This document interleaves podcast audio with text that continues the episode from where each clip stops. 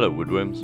You're listening to Ray Defterius, and this is the Hand Tool Book Review, the show for woodworkers who also like to read about woodworking.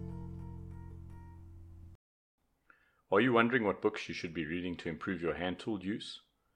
Would you like to hear what I've enjoyed about the books I've read and which ones I think you should avoid? Well, that's the purpose of this podcast, so I hope you'll find it worth your time to listen. There's no specific book for today's episode. What I wanted to cover here was just a bit of background into a few things. Firstly, why I was motivated to start the podcast.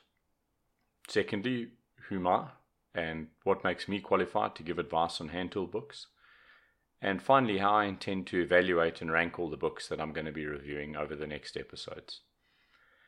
At this point, I'm also going to point out that all of the books I review have been purchased via normal retail channels, list prices, I'm not sponsored, I'm not endorsed, I'm not affiliated, I've got no relationship with publishers of hand tool books in any shape or form. What follows is my frank evaluation of them. In some cases, this is going to differ quite dramatically from the prevailing opinions on the books. So, why did I start this podcast? Well, about two years ago, I dived into hand tools in a big way.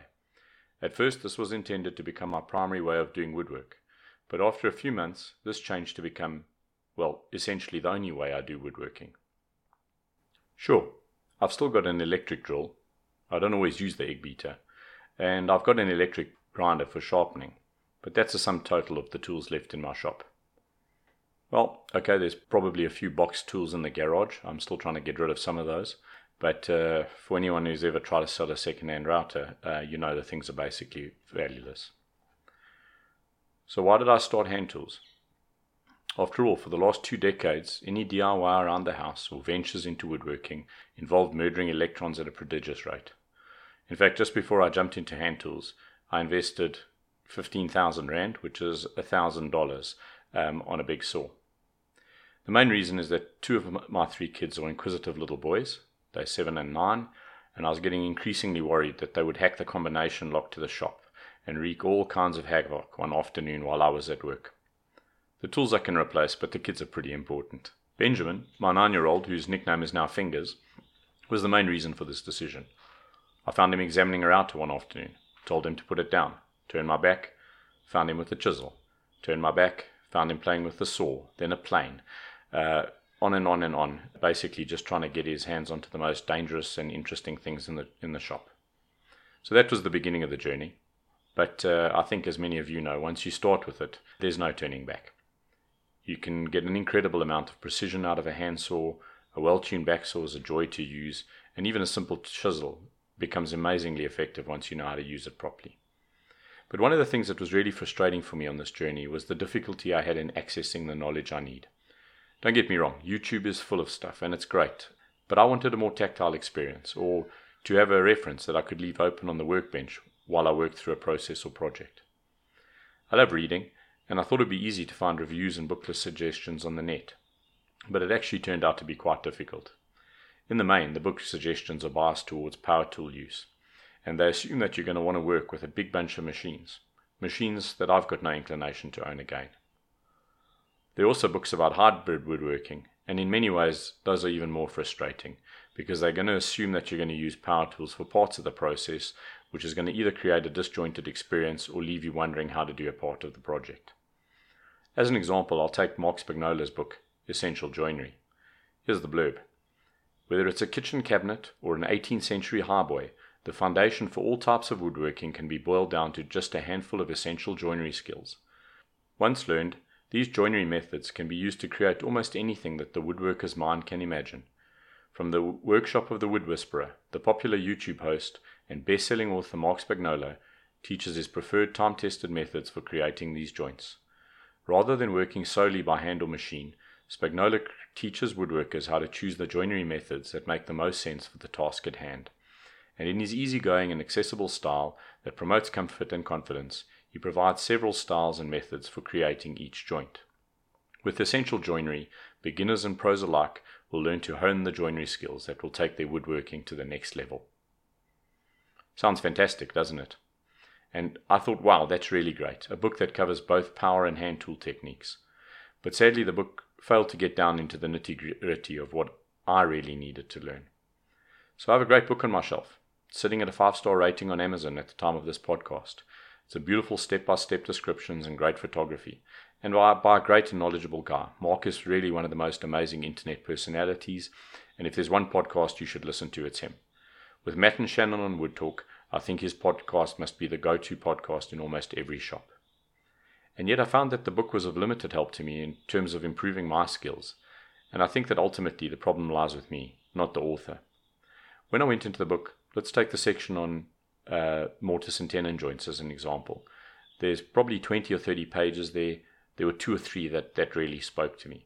And what I found was, as I started skimming through the sections for power tools, um, I probably missed some nuggets and some, some really good stuff in there. So the, the book didn't grab me or engage me in the way that I wanted. What I wanted as a hand tool woodworker, and a new hand tool woodworker at that, was to be steered towards books that would help me develop knowledge. Maybe that was a bit of history about how the tools were used in the olden days, some techniques, understanding of uh, what to do with the tools, and, and, and really what some of them were used for. I mean, there's a crazy selection of tools out there, and they're not always obvious when you just see one on eBay as to what you should be doing with it. But I also really enjoyed books like The Joiner and Cabinet Maker, which took me back to a time where hand tools were the only tools. And as I discovered when reading Peter Korn and Gary Rogowski, quite often what I wanted to understand is what woodworking would do to me, what working with hand tools will do to me as a person, how the wood works on me as I work on the wood. So that's where I ended up where I am today, starting this podcast. In the last 18 months to two years, I've been through 62 books about hand tools, and I wanted to share with you what I thought about them, which ones I'd recommend you read, and some suggested orders or alternates. I'm going to try and stick to a weekly schedule. Well, let's call it an almost weekly schedule because I'm planning on doing three reviews a month. So one every week, but taking the last week off to do a bit of reading and to start some prep for future episodes. But just like a good joint, we'll see how that goes and trim it and adjust it if necessary.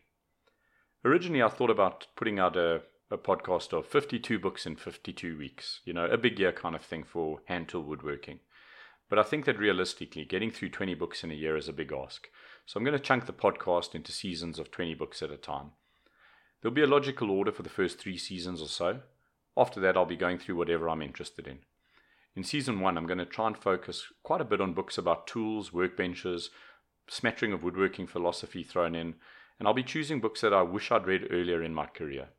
There'll also be a book on finishing, but I'm going to leave topics like turning, carving, and design for later seasons. So, who am I and why should you listen to me? What makes me qualified to give advice on hand tool books? Well, first, who am I? I'm a South African. I live in Johannesburg, a pretty friendly place for woodworkers with no ocean or serious humidity to speak of. The winters are mild here, we seldom get below 40 degrees Fahrenheit in winter, and I've only seen snow twice here in my life. With a cheap air conditioner or heater in the workshop, I can woodwork all year around. As I said before, I'm married with three kids a daughter of 11, two boys, 9 and 7. I'm a weekend warrior, have a day job in IT, and it keeps me pretty busy. So I'm really getting home and working in the workshop to relieve stress and to create things for around the house. I'm lucky I don't have too much travel, and the local woods are pretty decent for working with. There's a lot of cheap pine, which I don't really enjoy working with, but we also have Kiaat, a wood that the wood database describes as exceedingly stable and related to Padauk. Oak and cherry are reasonably affordable, although walnut really stretches my budget. I've also been reading and writing my whole life. Before marriage, I'd go through 10 books a month, but that slowed down a bit with the kids. I've also published two history books and have three unpublished novels. Basically, I like reading, I have a lot of fun writing, and if I'm inspired, I can waffle on, waffle on for hours. I really enjoy history, and since school, I've kept up by buying books on whatever takes my fancy in that field. Now, with the hand tool interest, I find that I gravitate towards stories from the time when the hand tool was king.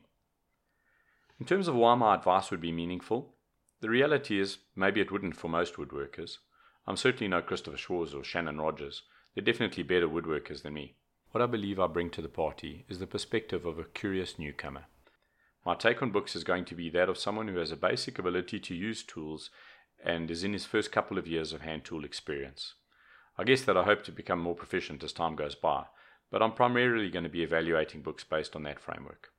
Speaking of which, I've given quite a lot of thought about how to rank books. What I've decided on is to take some of what I consider to be the classic texts and give them an 8 out of 10 ranking. That way, if I do read better books later on, there'll be a little bit of ceiling above what I currently consider to be the best, and I'm not even going to try and rank wildly different books against each other. I can't think of any sensible way to rank a mediocre book on finishing versus a good book on the history of woodworking. As a result, all the books are going to be clumped into some categories, and a few might even be ranked differently in one or two different categories. So I envisage having a few basic buckets. For example, books about tools, books about design, about history, about finishing, etc. And within these categories, I'll pick a good book and rank it as an 8 out of 10. The podcast will be supported by a few lists on my website, and I'll keep those lists current. So over time, we'll end up with the five best books about tools and the five best books about green woodworking, etc. Anyway, I hope that all makes sense, and I think uh, that probably about covers it for this episode. If you have any comments or suggestions, perhaps you've got a favorite book that you'd like us to share, or you're thinking of buying something and just can't make up your mind, drop me an email at handtoolbookreview at gmail.com and maybe I'll feature it in a future episode. If you'd like to help fund additions to the library, you can find me on Patreon. Anything you donate will go towards purchasing new books for future episodes.